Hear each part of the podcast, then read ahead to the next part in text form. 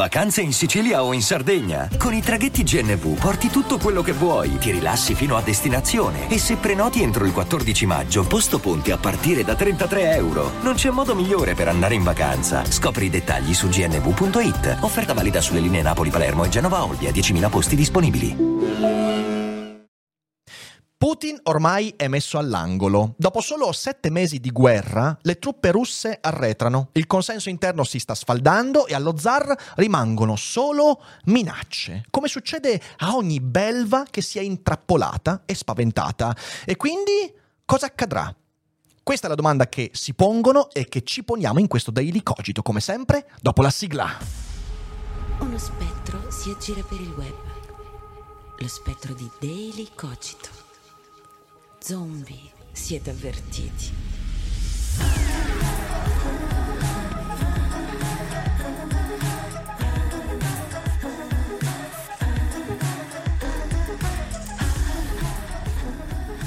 Proviamo a ripetere tutti insieme le seguenti frasi.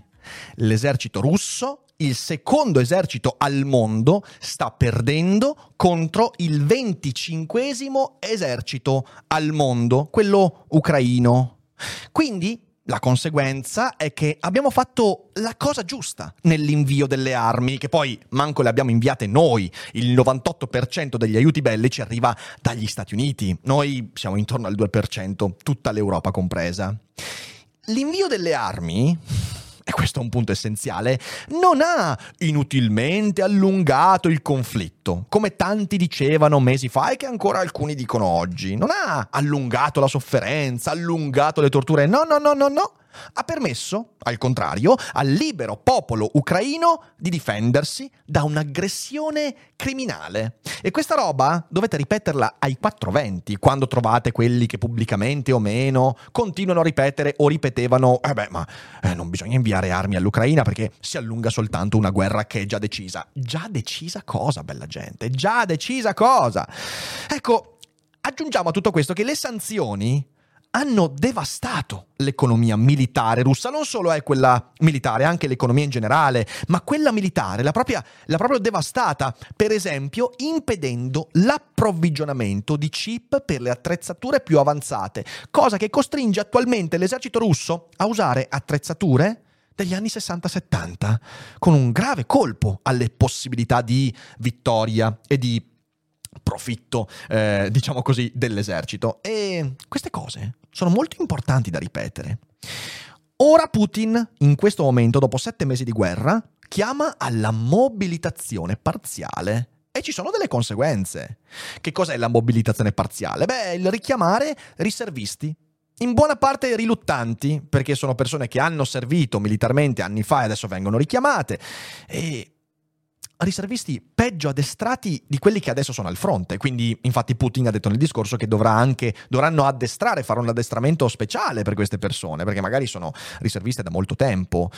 E la popolazione è in fuga da Mosca, ma fuga, fuga. Non so se avete visto eh, le foto degli aeroporti da Mosca, San Pietroburgo, ma non solo. Guardate i prezzi dei biglietti da Mosca a qualsiasi luogo eh, del mondo. Per arrivare agli Emirati Arabi, peraltro nazione insomma che non è esattamente eh, del tutto contraria a un'alleanza con la Russia, beh, per arrivare agli Emirati eh, 10.000, 11.000 dollari di biglietto. Capite cosa intendo? Eh, così Putin lancia un'altra minaccia, la minaccia nucleare. E tutti noi ci caghiamo addosso, ed è giusto che sia così perché è una brutta minaccia, una cosa che ci spaventa, ma dimentichiamo la MAD strategy, cioè la Mutual Assured Destruction, che durante la guerra fredda portava minacce nucleari ogni giorno. E perché non è mai stata sganciata una bomba nucleare su una città occidentale o russa o comunque del blocco sovietico? Beh semplicemente perché appunto ci sarebbe stata una mutua distruzione assicurata. E un giorno farò una bella puntata su questo concetto che ci fa dimenticare alcune cosette che i pacifisti della domenica spesso mettono sotto il tappeto, ma il fatto che per esempio avendo tutti un deterrente nucleare ed essendo anche eh, un, un mondo diciamo così in cui i poli nucleari sono molti rispetto alla guerra fredda, beh ci si pensa 26.000 volte prima eventualmente di ricorrere al deterrente atomico, che è deterrente più che arsenale. E Aggiungiamo a questo che il consenso interno difficilmente permetterebbe a Putin di utilizzare a cuor leggero quel, quell'arsenale atomico, ma questo poi lo vedremo più tardi. A questo punto a, cominciano a capitolare le cose. Il dissenso politico russo inizia ad essere press- pressante, ragazzi.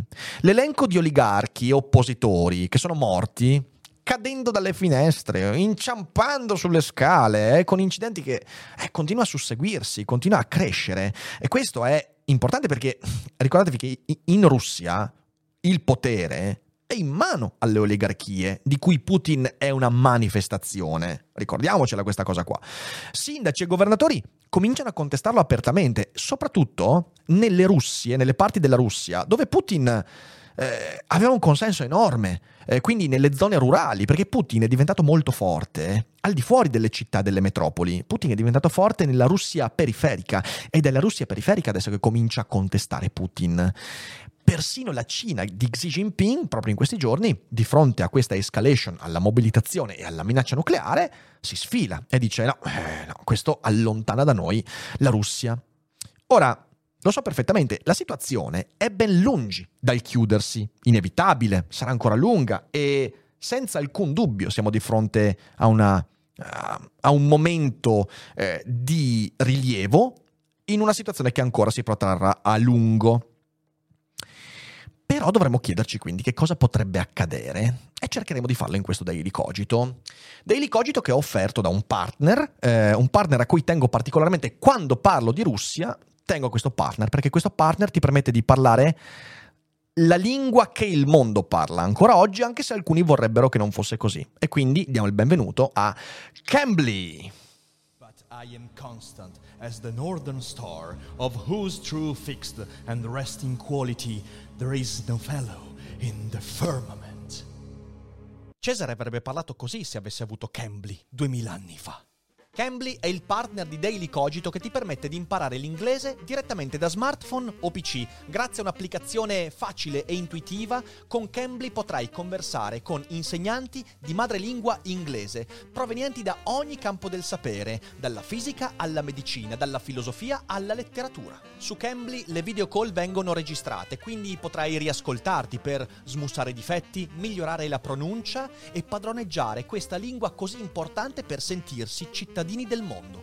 Comincia oggi a usare Cambly grazie allo sconto del 55% sul piano annuale e una lezione gratuita di 15 minuti che davvero non puoi non sfruttare e che ti permetterà di tastare con mano quanto sia fantastico questo servizio. Usa il codice sconto COGITO55 oppure cerca i link in descrizione. Tra un anno guarderai indietro e dirai There is no voice more worthy than my own.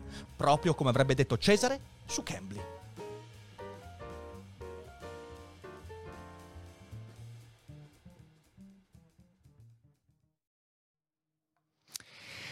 E quindi rieccoci qua, bentornati, grazie a Cambly, date un'occhiata in descrizione mi raccomando per i link, ma adesso torniamo alla nostra puntata. Alcuni, di fronte a questi avvenimenti che ho cercato di riassumere, si stanno chiedendo forse siamo entrati nella fase più delicata del conflitto.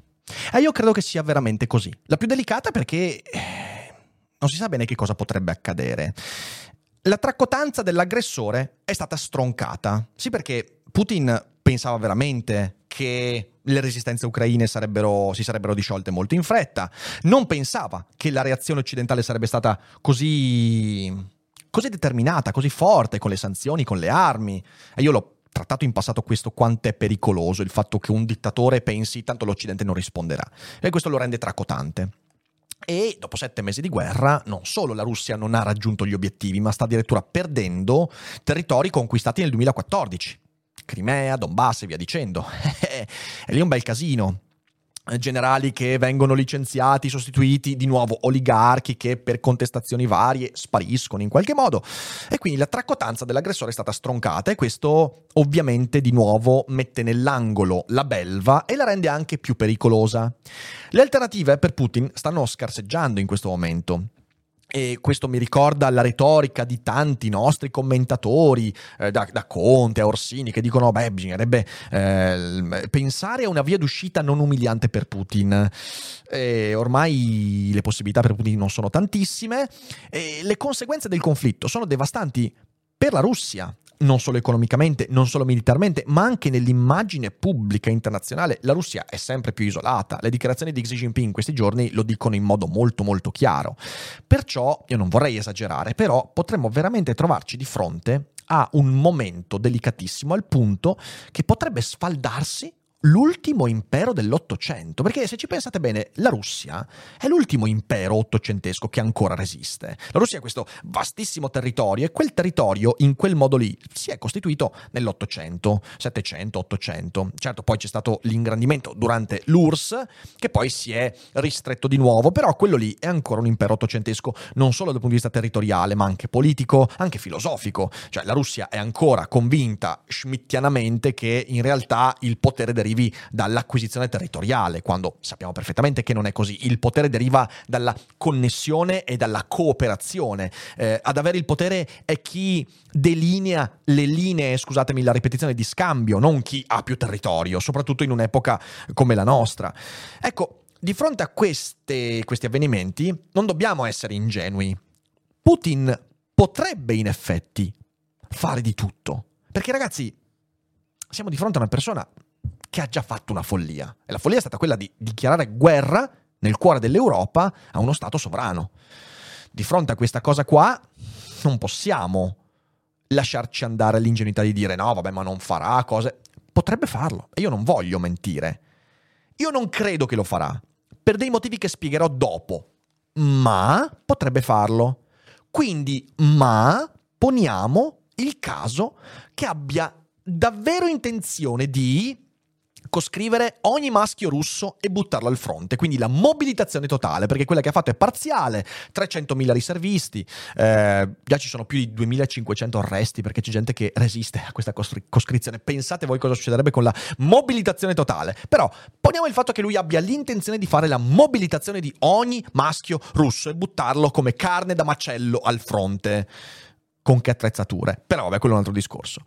Mettiamo il caso che abbia veramente l'intenzione di bombardare la centrale nucleare di Zaporizhia. Di nuovo, non credo sia così perché il fallout atomico non lo, non lo controlli e, e, visto che eh, la centrale è comunque verso i confini russi rischia di avere un'ondata radioattiva che colpisce anche la Russia. Però mettiamo il caso che abbia anche quell'intenzione, mettiamo che abbia l'intenzione persino di usare le armi nucleari su delle città eh, europee. Io ieri mi sono veramente, cioè mi sono messo le mani fra i capelli quando ho visto su Repubblica un, un, un video in cui eh, si pubblicizza questa ricerca di cosa accadrebbe a Roma se cadesse una bomba atomica come quella di Nagasaki. C'era questo video roboante eh, con un'intervista a un esperto e con una musica drammatica sotto ed è puro terrorismo. Terrorismo. Nient'altro che terrorismo informat- informativo. Ed è un po' una merda. Ma poniamo il caso che Putin abbia tutte queste folli intenzioni. Noi, come europei, italiani, cosa diavolo dovremmo fare? Provate a porvi questa domanda. Ora, per rispondere a questa domanda io devo fare un po' una digressione. Devo parlarvi di un filosofo, di Epitteto, che in questo inizio stagione torna spessissimo. Di fronte a Cesare, che lo minaccia di decapitazione, Epitteto risponde, tu puoi tagliarmi la testa, ne hai il potere, ma finché io so di essere dalla parte del giusto, perché dovrei abbassarmi alle tue pretese? Ovviamente questa cosa non è mai avvenuta realmente, però Epitteto eh, viene posto di fronte all'ipotesi, appunto, di un allievo che gli dice: Ma Epitteto, tu che sei così sincero, così onesto, così rigoroso nella tua caratura morale, cosa faresti se Cesare ti dicesse io ti taglio la testa? Epitteto risponde così: dice: Io gli direi: Puoi tagliarmi la testa, è in tuo potere, sei libero di tagliarmi la testa. Ma io sono libero di, di dirti che non mi abbasserò al tuo bullismo, alla tua violenza. Non andrò a sminuire quella mia caratura morale, cioè la consapevolezza di essere nel giusto, di non aver fatto nulla di sbagliato, di non aver fatto nulla di male. Ed è, ed è una risposta molto complessa da affrontare, perché è una risposta che sembra quasi innaturale. Eh no, di fronte a uno che vuole tagliarti la testa, che vuole farti violenza, magari tu gli dici ok, faccio quello che dice lei. Di fronte alla minaccia, Epiteto dice, ma perché dovrei sminuirmi? Ora, per Perché sto parlando di questo? Eh, perché la situazione è più o meno la stessa.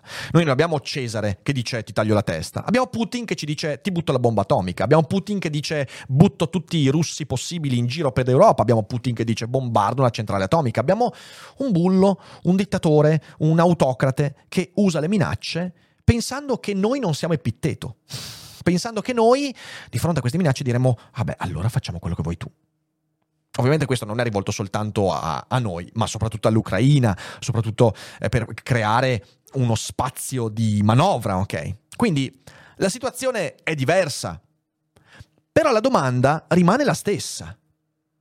Sapendo di essere dalla parte giusta della storia, perché dovremmo immiserabilirci cedendo ai ricatti del primo dispotino che alza la voce?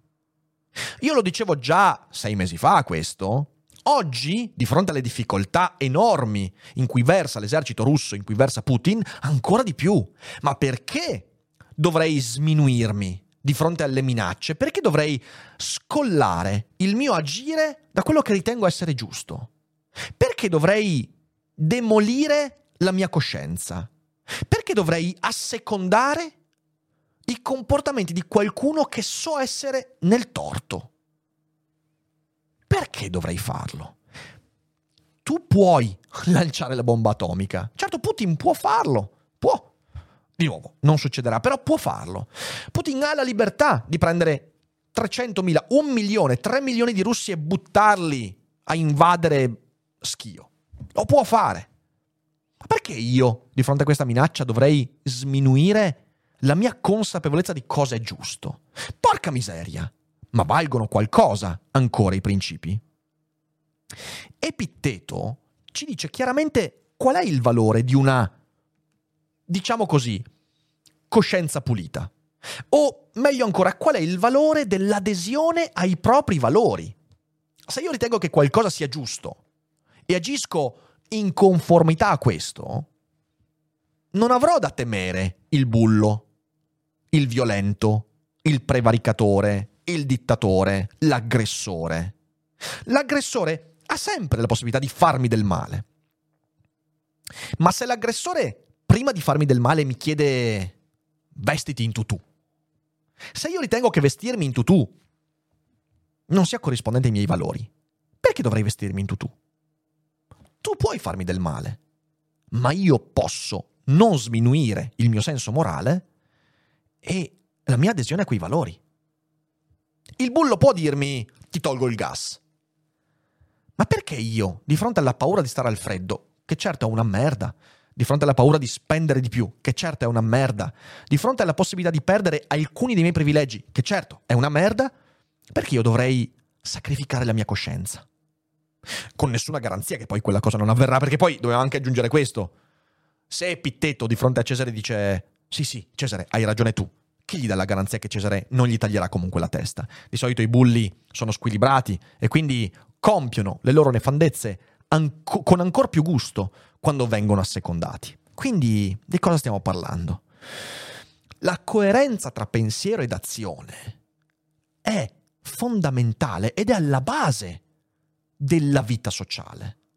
Senza questo, se noi pensiamo che sia giusto qualcosa, ma sempre di fronte agli sconquassamenti del mondo agiamo non tenendo, non tenendo conto di quello che riteniamo giusto, è già un inferno quello. È già una guerra. Anzi, siamo noi la causa della guerra.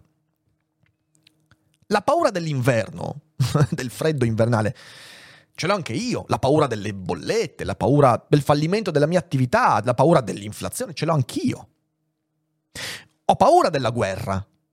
Ho paura che la guerra bussi alle porte di casa mia. Ho paura dell'atomica. Ho paura. Ho paura della morte. Ho paura della povertà. Ho paura della perdita delle mie comodità. Ho molta paura. Non crediate che io sia qua a dire eh, non devi provare paura. Devi provare paura.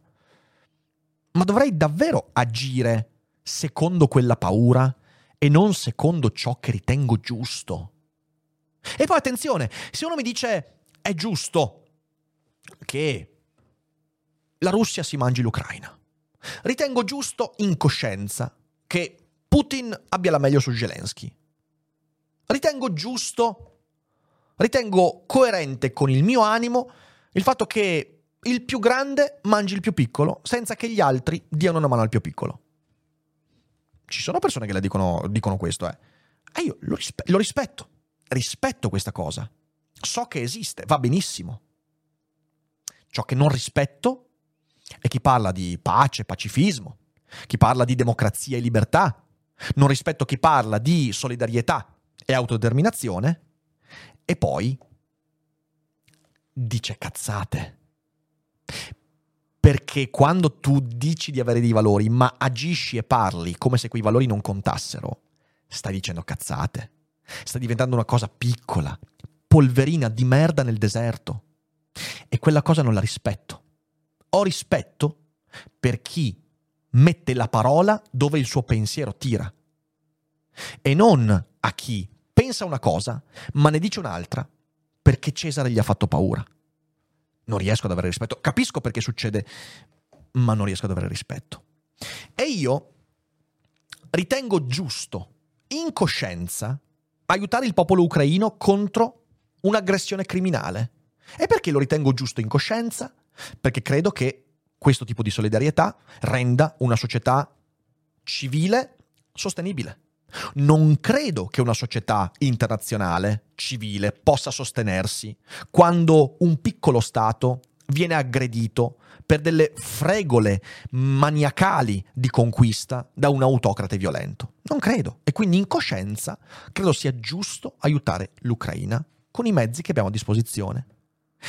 Ritengo giusto in coscienza stare dalla parte opposta ad una nazione canaglia che ha fatto dell'acquisizione violenta la traccia del suo agire, perché è incapace di essere all'altezza dei cambiamenti del mondo. La Russia attualmente è politicamente, culturalmente, filosoficamente una merda, uno stato canaglia che ricalca filosofie e pensieri di secoli fa, convinta che per stare in questo mondo tu non debba cooperare, renderti migliore, renderti più appetibile, fornire competenze, progredire culturalmente, tecnologicamente. No, tu debba, una volta che magari il resto del mondo ti ha superato e ti ha lasciato lì nella merda, tu debba tirare cazzotti a destra e a manca. Questo per me in coscienza è stare dalla parte sbagliata della storia. Molto semplice. E agisco in conformità a questa idea. Io ritengo giusto in coscienza stare dalla parte del diritto internazionale e della cooperazione politica e commerciale. E attenzione, eh, qua adesso ci sarà quello che dice, eh, ma gli Stati Uniti... Io ho detto le stesse cose quando c'era l'invasione in Iraq. Ero un giovincello, ne capivo ancora poco, avevo 16, no, sì, 16 anni con l'Iraq. Mi sono incazzato un sacco. Se oggi accadesse una cosa come quella dell'Iraq, io direi le stesse cose.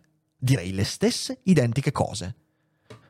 E quindi non è che sia una roba che dice, ah beh, coerenza a targhe alterne. No, no, per me è stata inaccettabile quella cosa. È stata un crimine la guerra in Iraq, peraltro un crimine stupidissimo, perché oltre ad aver fatto una devastazione in quella zona del mondo, hai buttato giù, certo, un dittatore sanguinario, però uno dei pochi regimi laici del Medio Oriente, che era uno degli unici baluardi contro il terrorismo islamico e con la scusa del terrorismo islamico tu hai dato strada aperta all'ISIS, quindi Bush, che testa di cazzo. Però eh, questo è un altro discorso. Ma il punto è che sto dalla parte del diritto internazionale e della cooperazione politica e commerciale. Putin no. Putin è dall'altra parte. La Russia attualmente è dall'altra parte della storia. Ritengo giusto in coscienza ribadire la necessità di non piegarsi alle minacce di un Cesare o di un bullo di periferia, solo perché vorrei essere lasciato in pace. Perché in questi giorni io, i pacifisti della domenica, li ho sentiti continuamente dire questa cosa. Cercare di ammantare di retorica umanitaria eh, proprie, i propri ragionamenti eh, sul fare la pace, negoziare, quando in realtà l'unica cosa che si sentiva in sottofondo era un vi prego, Lasciatemi in pace a fare i miei videini, lasciatemi in pace a fare il mio piccolo trading, lasciatemi in pace a leggere i miei piccoli manga, lasciatemi in pace, no, no rompete, no, lasciate, no, che poi il gas sale, ma che, che pavidi, che pusillanimi, che, che pusillanimità, mamma mia. E le persone che si dicono liberali, si dicono democratiche, si dicono aperte al mondo e via dicendo, poi finiscono con questa pusillanimità. E io perdo il rispetto, ragazzi, non c'è nulla da fare, perdo il rispetto in questi casi. Qualcuno qualche giorno fa, durante una live di feed, eh, mi ha fatto una domanda. Eh, feed lo trovate in differita qui su YouTube se siete abbonati oppure su Spotify e sulle piattaforme di podcast. E la puntata è quella in cui ci siamo aggiornati sulla guerra in Iraq, tipo di mh, mm, una decina di giorni fa, forse un po' di meno, forse un poco più di una settimana fa. E qualcuno durante quella live mi ha chiesto, Rick, ma perché dovrei fare dei sacrifici? Cioè perché di fronte a questo sconquassamento che magari mi tocca non troppo da vicino, perché magari io ho un ristorante e io l'Ucraina non so neanche metterla nella cartina geografica, quindi eh, perché dovrei sopportare questi sacrifici che mettono a repentaglio la mia attività, mi fanno pagare di più, magari mi fanno licenziare un dipendente? Perché soffrire per quello che sta succedendo? È una domanda legittima a cui ho risposto durante la puntata, ma vorrei ribadire la risposta qui perché la ritengo molto importante. Perché sacrificare? Perché, no, non sacrificarsi, perché accettare le conseguenze di quello che è successo. Per due motivi. In primo luogo molto semplice, perché il nostro mondo interconnesso ci porta a vivere conseguenze di atti nefasti che altri compiono. E il mondo è ingiusto, la vita è ingiusta, e anche se noi ci siamo comportati bene, a volte qualcuno fa delle stronzate che ricadono su di noi. Ragazzi, questo è Accade sempre, accade oggi più fortemente che in altri momenti. Ma poi c'è un ulteriore aspetto più filosofico, più raffinato, ed è il seguente, che non possiamo rovesciare le cause e gli effetti del nostro benessere.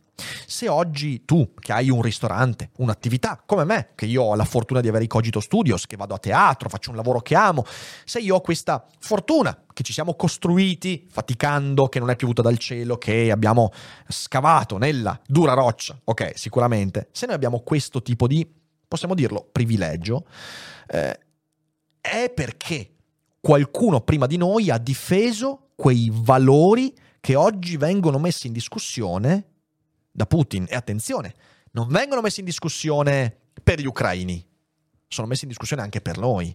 Perché se l'Ucraina cade, se l'Ucraina viene conquistata, inghiottita, divorata dalla Russia, un dittatorucolo domani avrà molte meno remore a minacciare e compiere atti nefasti. Si dirà, ah ma l'Occidente, ah ma le democrazie sono così deboli, sono così stronze, sono così pusillanimi. A quel punto non avrai più un ristorante, io non potrò più fare una trasmissione libera. In Russia, Daily Cogito non potrebbe mai essere possibile. Se io posso fare questa cosa è perché qualcuno prima di me ha difeso quei valori che oggi la Russia mette a repentaglio per tutti noi. E quindi è bene guardare in faccia questi sacrifici, questi momenti, queste difficoltà e dire che palle. Non è giusto, non me lo merito, vaffanculo. È giusto incazzarsi, ma prendiamocela con chi sta causando questa cosa. Putin, la Russia, che ha creato una situazione imprevedibile in un momento nel quale peraltro il commercio era già messo piuttosto male e lo scambio internazionale messo piuttosto male a causa della pandemia. È lui la causa. Io non posso pensare di chiudere gli occhi di fronte a quello che sta succedendo in Ucraina e immaginare che domani il mio lavoro di opinionista, di ristoratore, di professionista di qualsiasi cosa sia intoccato, sia perfettamente illibato. Non sarà così. Quindi il sacrificio che stai facendo, la difficoltà che stai vivendo, vivila come parte integrante della tua difesa di quello che fai. Questo è fondamentale. E poi lo so che si soffrirà, lo so che ci saranno ingiustizie, già accadono. Però prova a pensare al perché tu oggi riesci ad avere un ristorante, alla libertà economica che ti ha permesso di arrivare ad aprirlo, alle possibilità di istruzione, collaborazione, cooperazione che una società di libero mercato ti ha dato. E poi pensa alla Russia. Dove di nuovo Daily Cogito non potrebbe esserci e ovviamente non è questo il rammarico, il rammarico è che non c'è il sistema che ci permette di vivere quello che stiamo vivendo e questo è il motivo radicale per cui Putin ha fatto la guerra all'Ucraina e all'Occidente. quello che la metafora di Epitteto ci insegna è che devi restare coerente con quel che in coscienza ritieni giusto, perché il contrario è già l'inferno, è già una sconfitta. Sono sconfitti quelli che si dicono democratici, ma poi dicono che l'Ucraina dovrebbe arrendersi. Sono all'inferno già quelli che dicono io sono per la libertà, per l'autodeterminazione. Però faccio il pusillanime perché ho paura delle conseguenze. È già un inferno per loro. Eh, non credo che sia desiderabile stare all'inferno quando siamo già vivi. Quello di chi ama le democrazie e le libertà, ma, ma, ma solo finché è, la mia. Quindi lasciamo perdere. Se poi democrazia e libertà vengono demolite a migliaia di chilometri da casa mia, sti cazzi. Quello di chi eh, si dice pacifista, ma, ma si incazza se noi inviamo le armi all'Ucraina, però va tutto bene con le armi che Putin usa, armi ob- obsolete che Putin usa in Ucraina, va tutto bene. Quell'inferno di chi eh, lascia che la paura dei Cesari prenda il sopravvento sulla propria coscienza e che quindi vive la vita come Cesare vuole che la viva, obbedendo. Ecco, l'obbedienza al violento, all'aggressore, al bullo, all'auto, quella, quella è il vero inferno. L'insegnamento di Epitteto vale tanto per gli individui quanto per la collettività. È uno di quei casi in cui fra individuo e popolo, eh, diciamo così, il funzionamento psicologico è più o meno lo stesso. Che tipo di uomo voglio essere? E che tipo di paese voglio essere? Che uomo voglio diventare? Voglio essere un individuo che dice quello che pensa ed è coerente con quello che è? O voglio essere un individuo che di fronte ai più forti dice, ah sì sì, hai ragione tu, anche se so perfettamente che non è vero? E che tipo di paese vogliamo essere? Vogliamo essere quel paese che in Costituzione ha gli elementi della libertà, dell'autodeterminazione, della democrazia, e quindi è coerente con questa cosa e decide di difenderli, sapendo che qualsiasi attacco a quei valori è un attacco al nostro sistema di vita? Oppure siamo quel paese che dice sì sì, libertà, democrazia, autodeterminazione, però poi, cioè nel senso, dai, il prezzo del gas, ragazzi, su dai, cioè, Zelensky, dai, avanti, arrenditi, dai su, cioè Kiev, Kiev, che, che città di merda è Kiev, eh, dai su. Di questo noi siamo responsabili, siamo responsabili del tipo di individuo che voglio essere e siamo responsabili del tipo di paese che vogliamo diventare. Non della follia di Putin, non siamo responsabili di quello. Nessuno è responsabile di quello che quel pezzo di merda sta facendo in Europa. Nessuno è responsabile se non lui. Nessuno è responsabile di Cesare quando decide di decapitare Epitteto. Solo Cesare risponderà di quell'atto. Nessuno è responsabile del pestaggio che il bullo compie nei confronti del più debole, solo il bullo è responsabile di quella cosa. Ma io sono responsabile di come rispondo a questo evento, su cui non posso fare nulla. Ci saranno i violenti, ci saranno gli stronzi, ci saranno le bombe atomiche, ci saranno le invasioni, ci saranno le prevaricazioni. Ma io cosa voglio essere? Io voglio essere qualcuno che ha il coraggio di aderire ai propri valori Oppure voglio essere il pusillanime che dice sì sì, ritengo che questa cosa sia giusta, però mi conviene andare di là. Ricordatevelo questo ragionamento alle urne il 25. E qualunque cosa farete, votate pensando a questo. Non al voto utile, non alla pusillanimità. Pensate a quali sono i vostri valori e agite di conseguenza. Abbiate il coraggio del vostro animo. La situazione di Putin è disperata al punto che si trova costretto addirittura ad adottare la retorica dell'aggressione alla Russia. Ha detto veramente nel discorso di tre giorni fa, lui ha detto che l'Occidente sta portando avanti una guerra di aggressione contro la Russia. Il problema è che non è così. E sta accadendo una cosa diversa in realtà. C'è un motivo per cui Putin dice questo. Lo sta dicendo perché l'Ucraina sta riconquistando territori invasi nel 2014. È veramente ironica questa cosa. E quindi Putin sta anche cercando di affrontare il referendum sul riconoscimento del Donbass, sulle regioni conquistate, appunto per legittimare l'idea dell'aggressione alla Russia. Ma è tutta propaganda interna, è di tutto un segnale che ci mostra come in realtà Putin stia traballando, in modo anche, ripeto, preoccupante. Non mi piace l'idea che la Russia si destabilizzi in modo molto forte, non mi piace. Non sarà bello se accade, ma di nuovo sarà responsabilità di Putin e di coloro che lo hanno appoggiato più o meno morbidamente. Adesso poi nel dettaglio, sulla mobilitazione parziale siamo alla follia, eh nel 2022 dover usare la riserva, attenzione, il secondo esercito al mondo, dover usare la riserva o la coscrizione, è una pura fantasia, e si scatena il panico, il fuggi-fuggi, lo si vede. E poi mi viene da dire a cosa serve ammassare uomini al fronte se non hai le attrezzature adeguate. La Russia combatte con roba della guerra fredda. Come facciamo a spaventarsi? I poveri coscritti, i poveri russi coscritti dovranno essere spaventati di questa cosa, ma non noi, o almeno noi non dovremmo agire assecondando la paura scatenata da questa cosa, perché è veramente una tragedia per i russi quella cosa lì.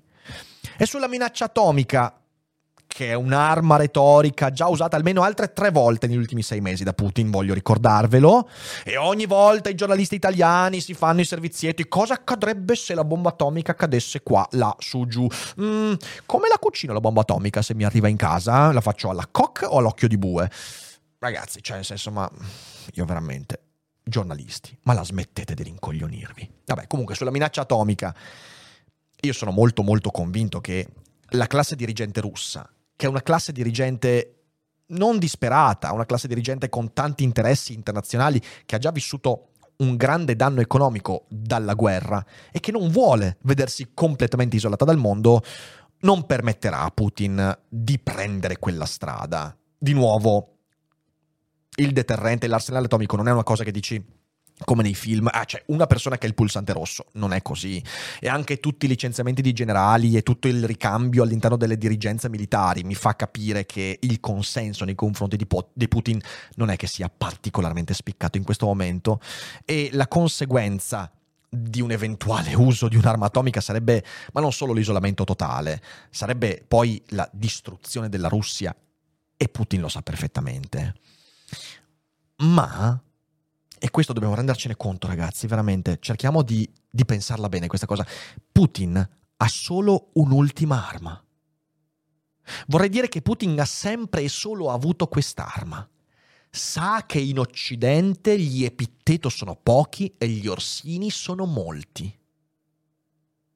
Sa che coloro che di fronte alla paura, delle minacce, della violenza, sanno restare coerenti fra pensieri e gesti, fra animo e parole, sono pochi. Sa che i pusillanimi che si dicono democratici, libertari e aperti al mondo, quando poi invece dicono però non toccare le mie comodità, sono i molti, sono i più. Putin lo sa. E noi dobbiamo renderci conto di questo fatto. Io non so cosa avverrà ed è proprio perché non lo so che decido di non farmi guidare dalla paura, anche se ho paura. Ma decido che la paura non sia guida delle mie decisioni e dei miei discorsi. Decido di essere coerente tra quel che sono e penso e quel che dico e faccio. Questa è l'unica possibilità che la ragione mi dà. E fino all'ultimo respiro cercherò di portarla qui su Daily Cogito, invitandovi ad adottare lo stesso atteggiamento, perché c'è un modo giusto di stare al mondo, quello di Epitteto, e c'è un modo sbagliato di stare al mondo, quello degli Orsini. Decidi da che parte stare. Orsini ce lo dimenticheremo molto presto. Epitteto lo ricordiamo ancora dopo duemila anni. E questo era quello che volevo dire durante questa puntata che spero sia stata utile per ragionare. Ovviamente poi ci sarebbero tante altre cose da dire, però mi sembra che siamo già andati belli lunghi. e io vi ringrazio per essere stati qui con me. Eh, date un'occhiata ai link in descrizione, date un'occhiata insomma a tutto quello che c'è, Cambly, lo sponsor, lo stand up Cogito Tour che eh, vi ricordo ha quasi tutte le date eh, praticamente esaurite, quindi veloci, veloci insomma.